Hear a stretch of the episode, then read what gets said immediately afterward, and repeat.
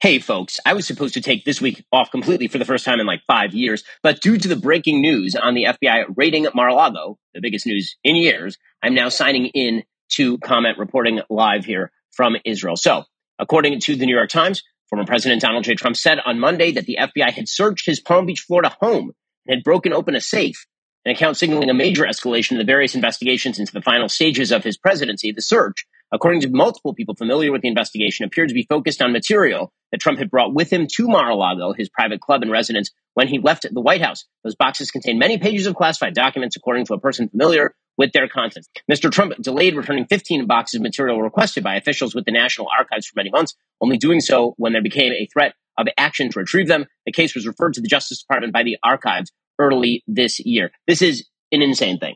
It is just an insane thing. So here is the bottom line here. The FBI is not trusted by many, many Americans. I mean, a majority of Republicans do not trust the FBI, according to polling data. A majority of independents do not trust the FBI, according to polling data. What the FBI just did requires extraordinary institutional trust.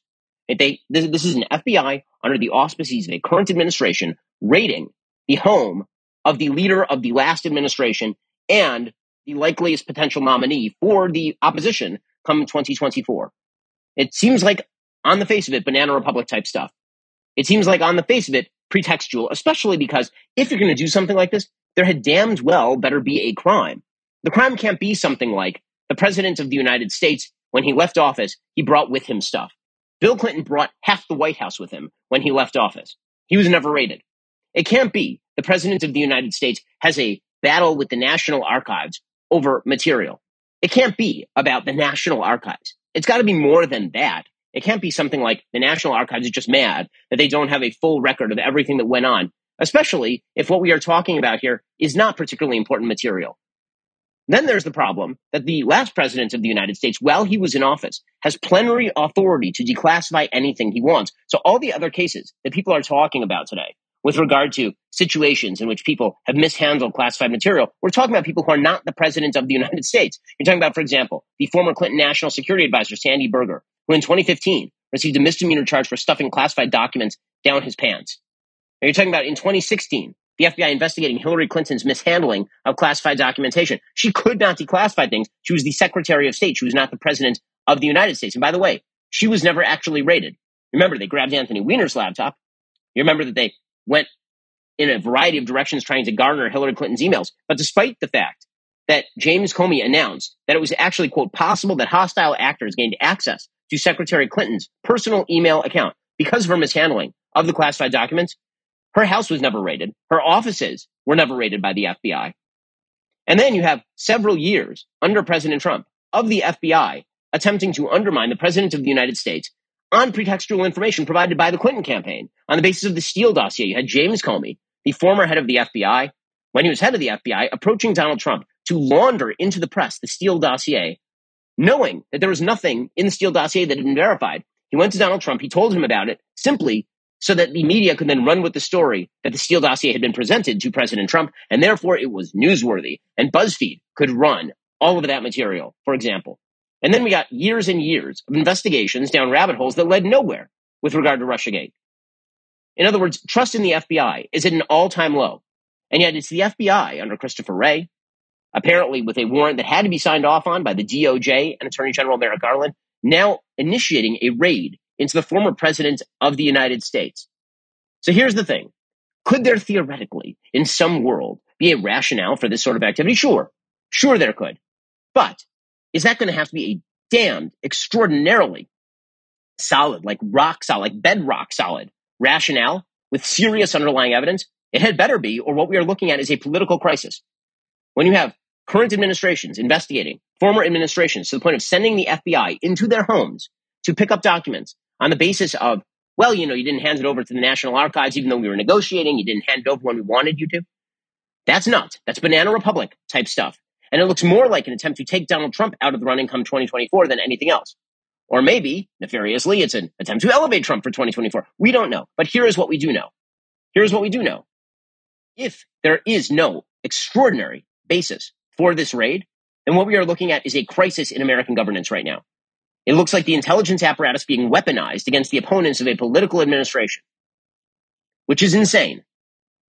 And what it also means is that down the road, let's say that Donald Trump runs. Let's say this comes to nothing and Donald Trump runs. And let's say that Donald Trump loses. Do you think that there are going to be a lot of people who are going to trust that he actually lost? Again, the trust in our institutions is so low right now that they're actually activating, they're exacerbating all of the worst possibilities in American politics. If you don't trust any aspect of how the system works, if it feels like the FBI is rigged against the president of the United States when he's Donald Trump and then rigged against him again when he is candidate Trump come 2024, if it feels as though all the institutions are set up in opposition to one political party and to one guy, how do you think that's going to work out? And I'm amazed to see so many people on the left today, people who are highly critical of the cops normally, you know, Pramila Jayapal, the Progressive Caucus, out there saying things like, well, you know, they wouldn't do this without a basis. Really, wouldn't they? You guys were doing defund the police 5 seconds ago, but now when they're targeting your political opponents, you're all in favor of it. Listen, I'm here on the conservative side of the aisle, and I was willing to let the FBI have a lot of rope when it came to, for example, Russiagate at the very beginning. And then it became clearer and clearer and clearer that the whole thing was a farce. And my trust in that institution was undermined, just as many Americans' trust in that institution was undermined. And now I'm sitting here with some very serious questions as to what the hell they think they're doing. So they'd better get out there with the evidence, with the warrant. The people who are doubtful, the people who think this is a crisis, they are not wrong so far until you show the evidence. No one is taking this one on faith. No one. So you'd best get out there if you're Christopher Wray of the FBI and show us what you are doing. If you're Merrick Garland, you better be out there showing us what you're doing, considering that you've spent your presidency going after police departments for no reason, suggesting you're going to go after states if those states don't cram down gender-affirming healthcare, i.e. sex changes on small children, that you're going to go after parents. Why exactly would I trust you? According to the New York Times, the law governing the preservation of White House materials, the Presidential Records Act, lacks teeth. But criminal statutes can come into play, especially in the case of classified material. Criminal codes which carry jail time can be used to prosecute anyone who willfully injures or commits any depredation against any property of the United States, and anyone who willfully and unlawfully conceals, removes, mutilates, obliterates, or destroys government documents. This is such an amazing thing. The statute that Hillary Clinton was investigated under did not suggest that she needed to have intent to, for example, give the documents to a foreign adversary or something.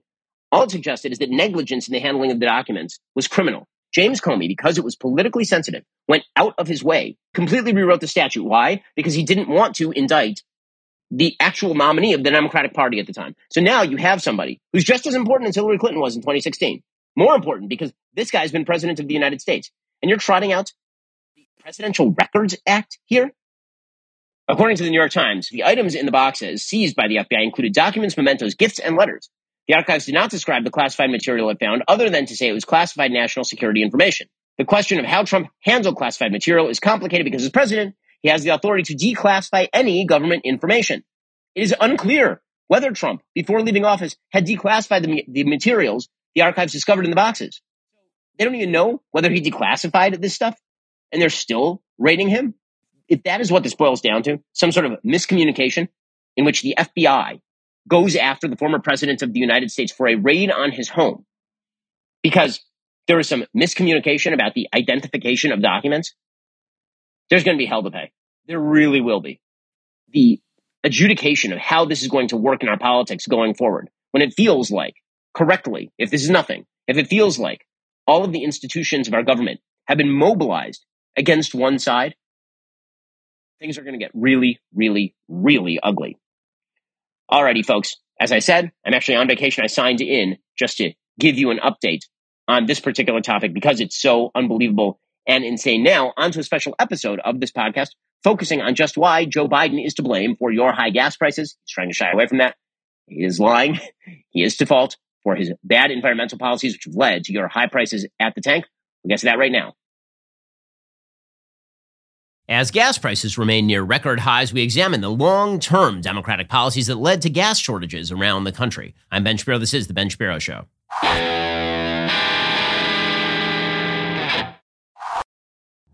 Today's show is sponsored by ExpressVPN. Thousands of my listeners have already secured their network data. Join them at expressvpn.com/Ben. Well, Joe Biden and team, they're out there bragging about what amounts to a somewhat minimal decrease in the price of gas over the course of the last 60 days or so. When I say somewhat minimal, I mean compared to the rise in gas prices that we have seen thus far. Gas has now decreased in price from somewhere around the $5 per gallon mark to somewhere closer to the $4 per gallon mark. That is still way too high for the vast majority of Americans. And Joe Biden has suggested that this was all due to supply chain issues. It was all due to Vladimir Putin. But the reality is that the high gas prices that we have seen under Joe Biden are not a coincidence. In fact, if you look at the gas prices under Joe Biden, what you see is a consistent increase month over month, pretty much the entire time up until the recent decrease in gas prices.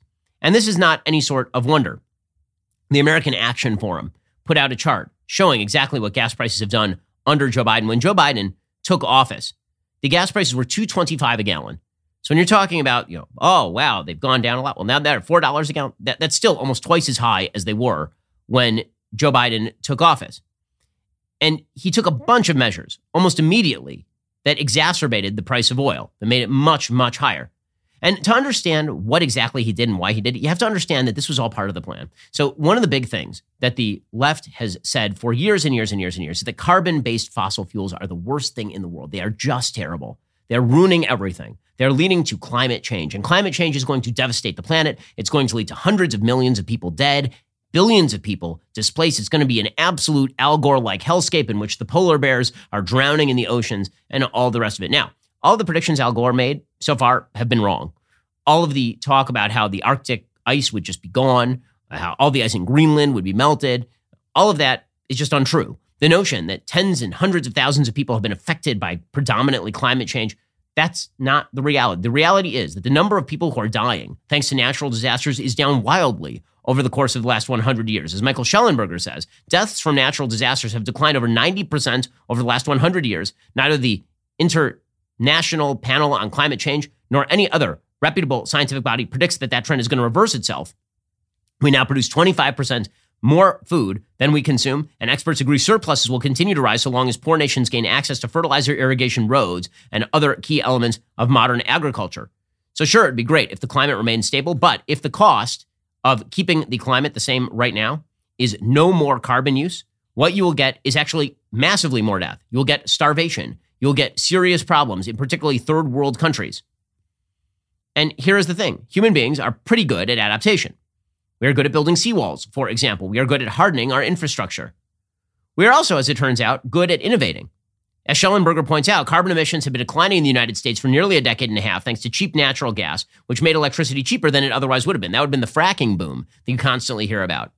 In fact, says Schellenberger, experts have long recognized that while the early stages of a nation's industrialization can increase air pollution, later stages can lower it through cleaner burning coal, natural gas, and nuclear energy.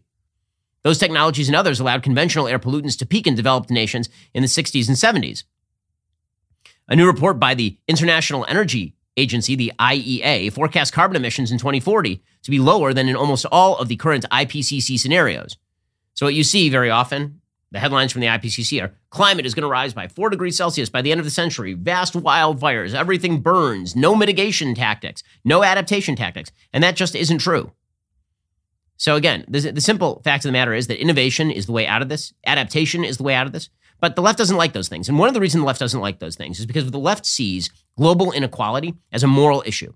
And so the idea is that economic growth by quote unquote first world nations is unjust. And therefore the only way to fix this is by those first world nations paying exorbitant sums of money to third world countries. And then also simultaneously telling those countries that they have no ability to industrialize, that they need to cut down in their industrialization, or that we need to radically ratchet back our own economic power in order to make room for those non-industrialized nations to industrialize. And somehow we're supposed to get China and India on board for this, which of course is not going to happen in any way, shape, or form. What this boils down to in sort of practical domestic terms is an attempt to cut off the oil supply of the United States in order to ratchet up the cost of oil, thus to make it more comparatively advantageous to engage in green energy generation. Right? The idea is that carbon-based fossil fuels are extraordinarily efficient. They're very, very cheap. And other forms of alternative energy are not nearly as cheap and not nearly as effective. That's true of wind. It's true of solar. It's true of pretty much everything except for nuclear. And you can't power your car with nuclear energy.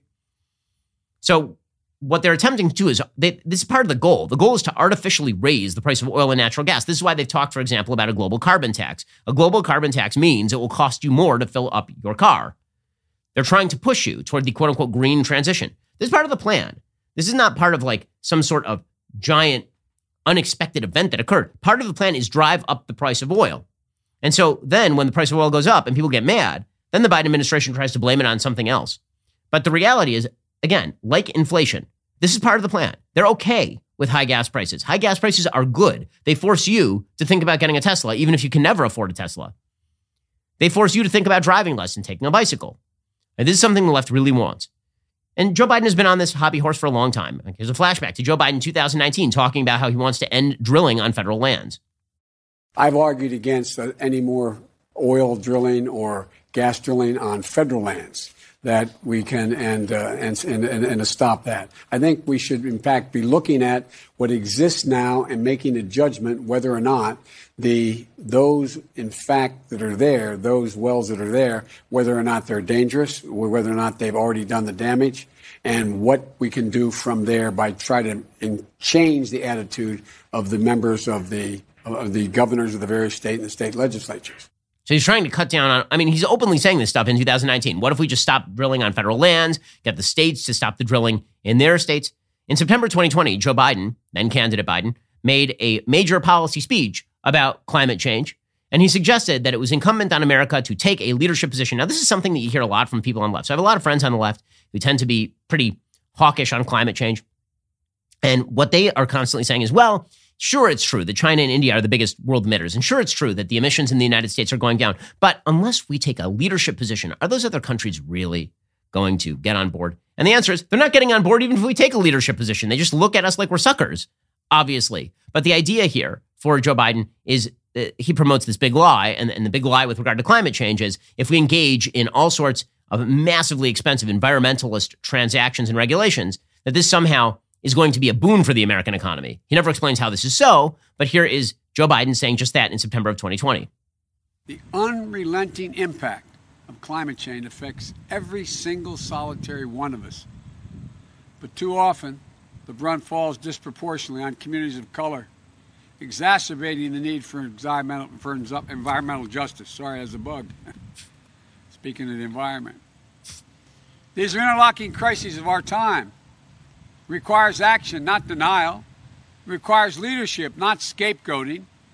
It requires the president to meet the threshold duty of the office, to care for everyone.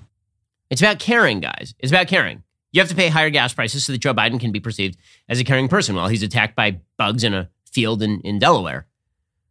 And here's the thing. He's pretty clear about what this means. He says that the entire electricity sector has to stop producing carbon-based energy. I don't know how he intends to effectuate this change other than by crushing the American economy and by making carbon-based energy more expensive.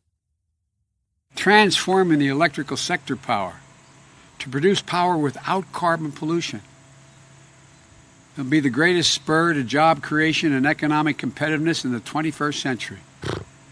Not to mention the positive benefits to our health and our environment. Now, this is the same garbage that Joe Biden was pitching, that Barack Obama was pitching back in 2008. He was saying, well, if we just dump money into green subsidies, then we'll have green jobs, and those green jobs will spur economic growth. Nope. It turns out, Solyndra, that when you dump billions of dollars into bad boondoggle projects, it doesn't create jobs. It just wastes an enormous amount of money and makes everything more expensive for people. But this is all part and parcel of the plan. Again, the plan is you subject the American economy to the headwinds of terrible environmental policy. And all of this is good because it shows American leadership, and also it evens the scale between the United States, which is a globally powerful economic force, and third world countries, which are backwards in their economies and in their fuel production. And so what this means is that he said over and over, this is not a secret. Joe Biden over and over has been a critic of drilling, of new energy production. He's shut down all of the investments that are directed at refineries. Like, this is a thing that Joe Biden does. It's something he's interested in doing. So here is Joe Biden talking about how he wants to essentially end as much drilling as he can, circa 2020. No more subsidies for fossil fuel industry. No more drilling on federal lands. No more drilling, including offshore. No ability for the oil industry to continue to drill, period. Ends. Okay, well, again, he says it over and over again. This is not a secret. This is the part. They're not hiding the ball on this stuff. Biden 2020, we're going to end fossil fuels. I want you to just take a look, okay? You don't have to agree. But I want you to look in my eyes. I guarantee you, we're going to end fossil fuel, and I am not going to cooperate with you, okay? He guarantees they're going to end fossil fuel.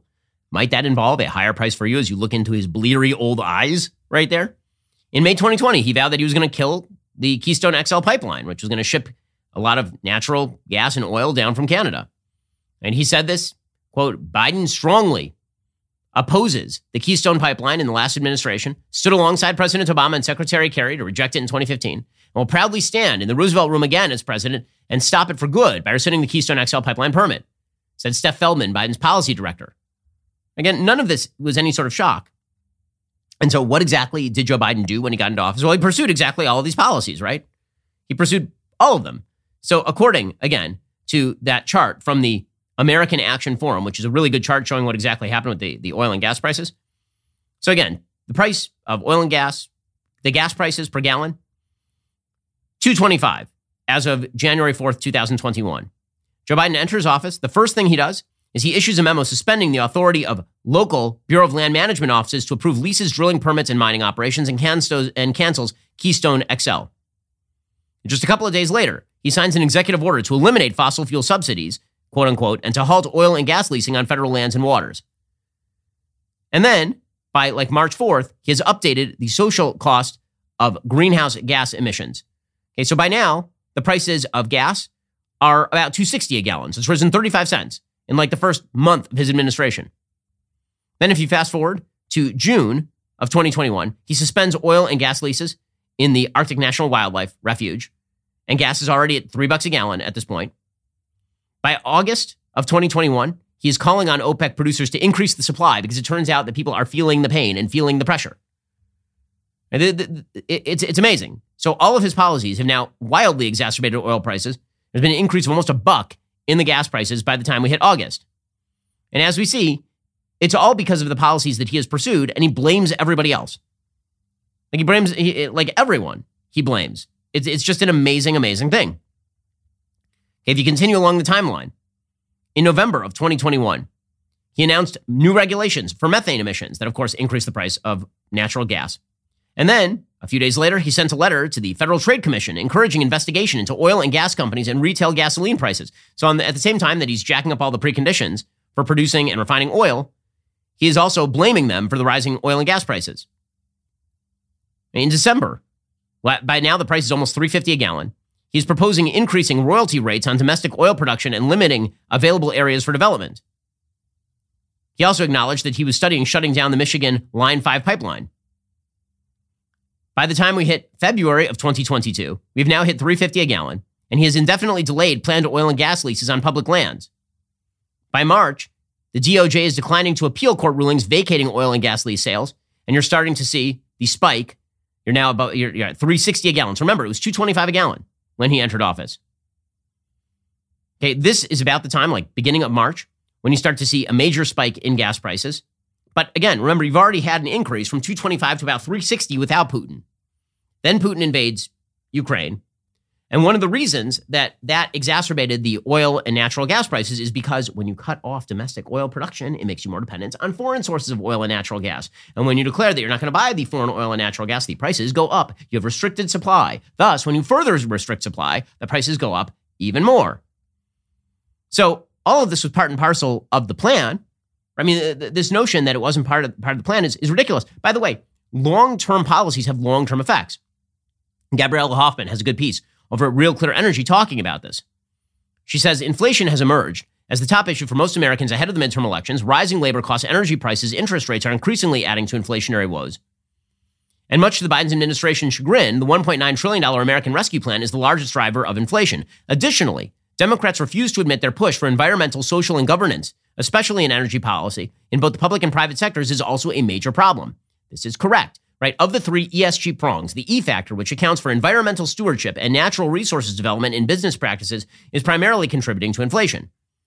As it turns out, when you, in the stock market, basically dictate that in order to invest, you must abide by ESG diktats, and those ESG diktats require you to not invest in oil and natural gas, why do you think refineries are shutting down? Why do you think long-term drilling operations are not taking place despite the increase in the price of oil? Normally, when you have a supply-demand curve, when the demand radically outpaces supply, you have an increase in supply to meet it. But what happens when there is a ramp-up period between when there's an imbalance between supply and demand, and when the demand can actually start to meet, when the supply can actually start to meet the demand. Well, when it comes to oil and natural gas, there's an actual delay period, right? You can't immediately just increase the oil and natural gas. You have to build new wells, you have to refine, you have to create all this infrastructure. That takes years of investment. What if you spent years telling people they're not allowed to invest in this stuff because of ESG? And what if you tell them, okay, well, we're having a current price spike, we need new production. And they say, well, yeah, that takes 5 years. And I know that in 3 years, you guys are just going to shut this stuff down again because of ESG. Forget 3 years, in 6 months, you're going to shut this stuff down again because of ESG. We'll get to more on this in just 1 second. First, my kids are getting ready to go back to school in just a few weeks. And while they're excited to get back to the classroom, many American kids are not, because a lot of kids don't know where their meals are going to be coming from this semester, which is why Good Ranchers has made it their mission to donate 100,000 high-quality meals to kids facing food insecurity and malnourishment this fall semester. It's a great cause. For every box ordered through the month of August, Good Ranchers will donate a nutritious meal to a kid in need. Help them reach their goal of 100,000 donated meals by ordering your box today at goodranchers.com/Ben. So here's the thing. Good Ranchers, great company. They're an award-winning food delivery service that ships 100% American meat and seafood directly to your door. They've been named the best food subscription service earlier this year. Good Ranchers is the fastest-growing meat company in America. They source only the best American farms, so you can trust that you're feeding your family the best every single meal. I've actually had a kosher steak from my friends at Good Rancher. Let me tell you, they are amazing. Plus, right now, you can use my code BEN to get $30 off your order plus free shipping. Your purchase furthers their mission to donate 100,000 high-quality meals to kids in need. This is a great cause we should all rally behind. Go to goodranchers.com/BEN today. Use my code BEN when you place your order. Let's help these guys hit their goal. And by the way, get yourself some great steaks in the process. Go to goodranchers.com/BEN today to get started. Seema Shah, chief global strategist at Principal Global, calls this phenomenon greenflation. In fall 2021, Shah warned how the push to transition away from fossil fuels, notably in the form of advancing net zero policies, quote, created a chain reaction resulting in higher energy prices and ultimately higher consumer costs. She also explained how enflation, like environmental inflation, is adding to uncertainty by way of carbon credits, harsh penalties for companies that failed to meet UN climate targets, and increased investment in technology, along with R&D, for instance. American Petroleum Institute CEO Mike Summers blamed the Biden administration's misguided energy policies, namely their decarbonization push, for compounded inflationary pressures.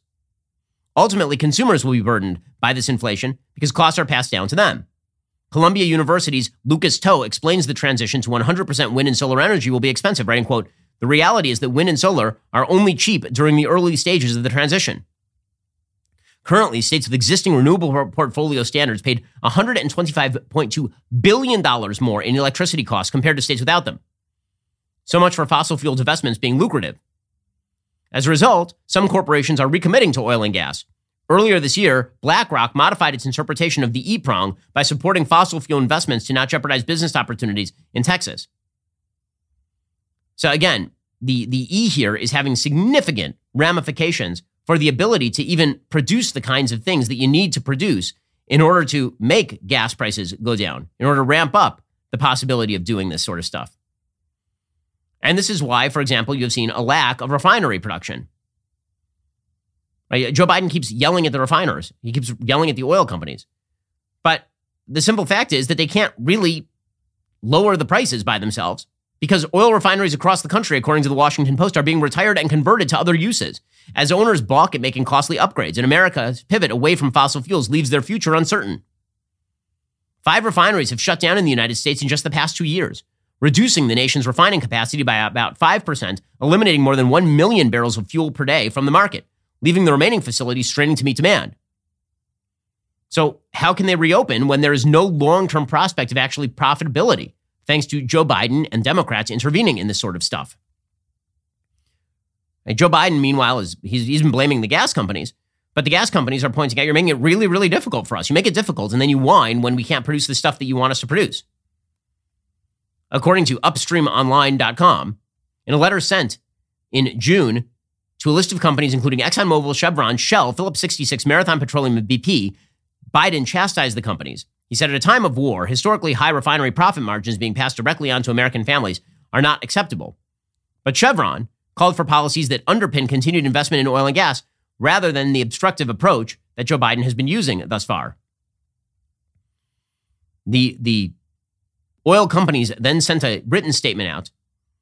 They said, We want to underscore that U.S. refineries are running at high utilization rates. Refinery capacity expansion is a long-term proposition, given permitting, engineering design, capital cost estimates, and equipment procurement. So the idea that they can just ramp up production is not true. But Joe Biden has to find somebody to blame for his own bad policy. And so, of course, he has spent the last several months, up to a year, blaming everybody but himself.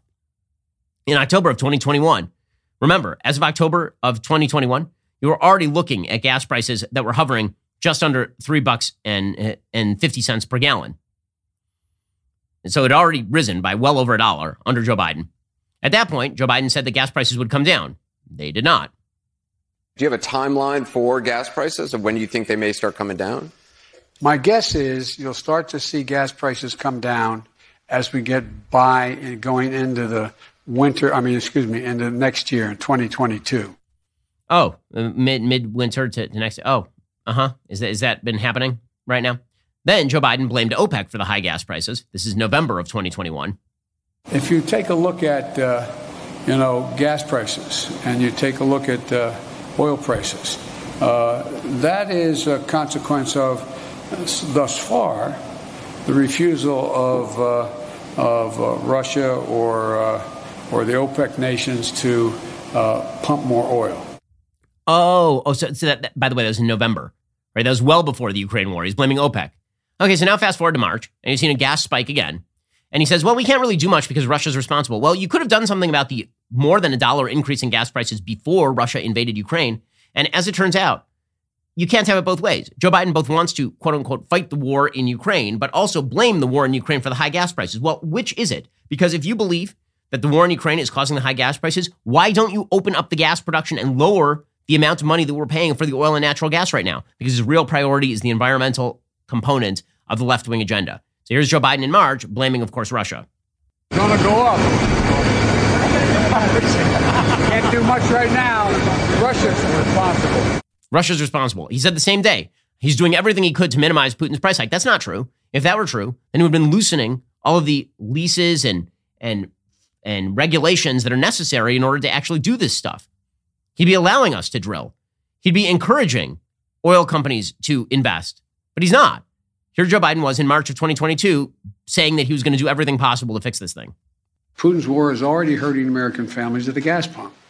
Since Putin began his military buildup on Ukrainian borders, just since then, the price of the gas at the pump in America went up 75 cents. And with this action, it's going to go up further. I'm going to do everything I can to minimize Putin's price hike here at home. Oh, well, then you didn't. So by June, he was just mocking the oil companies. It was their fault that the oil. So we've got Russia, OPEC, the oil companies, everybody except for the person who's putting restrictions on energy supply in the United States. Here's Joe Biden in June. He said that your administration has largely criticized the oil and gas industry and at times vilified it, and that the administration would need to take a change in approach in order to make progress on reducing energy prices and to increase supply. Do you have a reaction to that, sir? It's mildly sensitive. I didn't know they'd get their feelings hurt that quickly. Look, we need more refining capacity. This idea that they don't have oil to drill and to bring up is simply not true.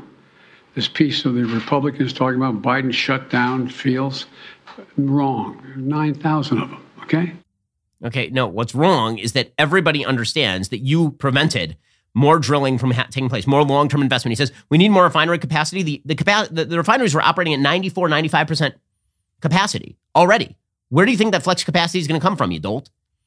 Okay, they actively pursue these policies. And then, of course, there are unintended consequences. And this, of course, leads to humiliating moments like Joe Biden having to fist bump Saudi dictator Mohammed bin Salman, begging him for oil, because as it turns out, your bad long-term environmental policy actually has some pretty significant ramifications for the American people. So here's Joe Biden fist bumping the Saudis. This is after declaring them the world's worst human rights violators and all the rest of this stuff. And there he is sort of staggering out of his car and fist bumping Mohammed bin Salman and begging him for oil. Oh, by the way, he also relieved sanctions on Venezuela. So you got Nicolas Maduro, one of the world's worst dictators, and he's begging him for oil. Now, here's the thing. Why doesn't he just change tactics, right? Why doesn't he change? If this is all about making sure that Americans are actually able to get the oil that they need, the gas that they need, the energy that they need, then why doesn't he change tactics? After all, Europe kind of is. Right? If you look at what Europe has been doing, Europe has actually been reclassifying green to include natural gas. Joe Biden isn't doing any of that. And the answer is, because again, this is part of the agenda. Pretending it's not, this is the goal. The goal of raising prices is a goal. It is not an accidental byproduct. They want the prices higher. They say it openly. Here's Jennifer Granholm, the energy secretary in May of 2021, saying, you know what? Sure, we're having some gas shortages, but it is pushing us toward a green transition. We obviously are all in on making sure that we meet the president's goals of getting to 100% clean electricity by 2035 and net zero carbon emissions by 2050. And, you know, if you drive an electric car, this would not be affecting you, clearly. So, I mean, if you were driving an electric car, right, if you just bought yourself a $100,000 electric car, then everything would have been totally fine. This administration, this is what they actually think. Right? Here's Joe Biden in March of 2022. He says, we're moving away from fossil fuels. He says this in the middle of that price hike that he is blaming on Vladimir Putin. We can't keep the combustion engine the way it has been. It's even, you see what's happening in locomotives now, you know, and you see what's happening just across the board. And so I think it presents an enormous opportunity to improve the health of the public overall, number one, because we're moving in the direction that we don't need to propel most of what we have in the future by with regard to oil products. Tremendous opportunity. Jennifer Granholm, 1 week later, again, this is in the middle of Putin's price hike, saying, this is great, we're transitioning green energy. What's the problem? The reduction of supply of natural gas and oil from Russia creates a moment that we should be acting. I mean, we heard President Zelensky. We do not want to see any country that is held hostage to Vladimir Putin. And this is a moment for Congress to be able to act. There can be a compromise. There can be movement on this. And whether it's, you know, I mean, what the forum is and who sponsors are and all of that, that's a conversation that's happening. But the bottom line is this is a moment to have this happen. It's an urgent moment. It's an urgent moment. It's great. By the way, Joe Biden says in May of this year, when this is over, we'll have transitioned to green. It'll all be great. Everything's awesome. And when it comes to the gas prices, we're going through an incredible transition that is taking place that, God willing, when it's over, we'll be stronger and the world will be stronger and less reliant on fossil fuels when this is over. Oh, well, then it seems like this was part of your agenda all along, sir. So you get to blame it on everybody else when this is part of your agenda, making the gas more expensive. And of course, this month, literally this month, Jennifer Granholm was bragging that Joe Biden is pursuing the most ambitious green climate push in human history. This is amidst the push that we're having right now for a $433 billion green energy boondoggle. These geniuses. We are pursuing these very ambitious goals, most ambitious in history, which is to reduce our CO2 emissions in half by 2030, 100% clean electricity by 2035, and net zero carbon emissions by 2050. That's what it is. Okay, so let's stop pretending that this wasn't part of the agenda. It is part of the agenda. So when they say that it's everybody else's fault, that the gas prices are high, nope. This is a goal. This is an explicit goal of the environmentalist movement. It is something Joe Biden has been pushing for literally years. And so don't try to let Democrats get away with the idea that this is anyone's fault but theirs. This was part of the plan. And a lot of things Democrats do that have bad unintended consequences. This is not one of them. This was one of the intended consequences. Alrighty, we'll be back here tomorrow with much, much more. This is The Ben Shapiro Show.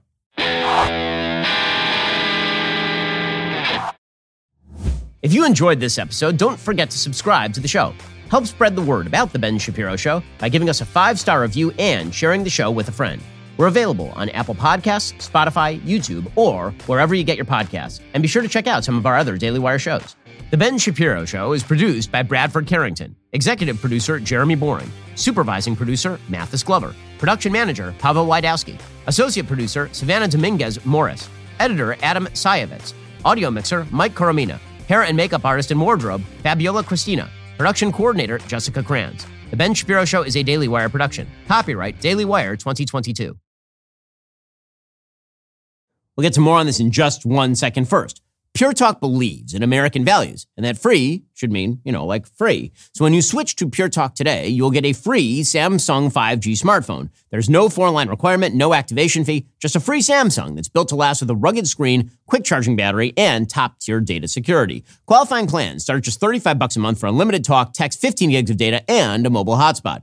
Pure Talk gives you phenomenal coverage on America's most dependable 5G network. It's the same coverage you know and love, but for half the price of the other guys. The average family saves almost $1,000 a year. So I challenge you to choose a company that actually doesn't hate your guts and shares your values. Let Pure Talk's expert U.S. customer service team help you make the switch today. Go to puretalk.com/Shapiro to claim your eligibility for your free brand new Samsung 5G smartphone and start saving on wireless today. Again, go to puretalk.com/Shapiro to switch to my cell phone company. I've been using them for years. They're fantastic. You'll love them as well. Go to puretalk.com/Shapiro and claim your eligibility on that free brand new Samsung 5G smartphone. Start saving.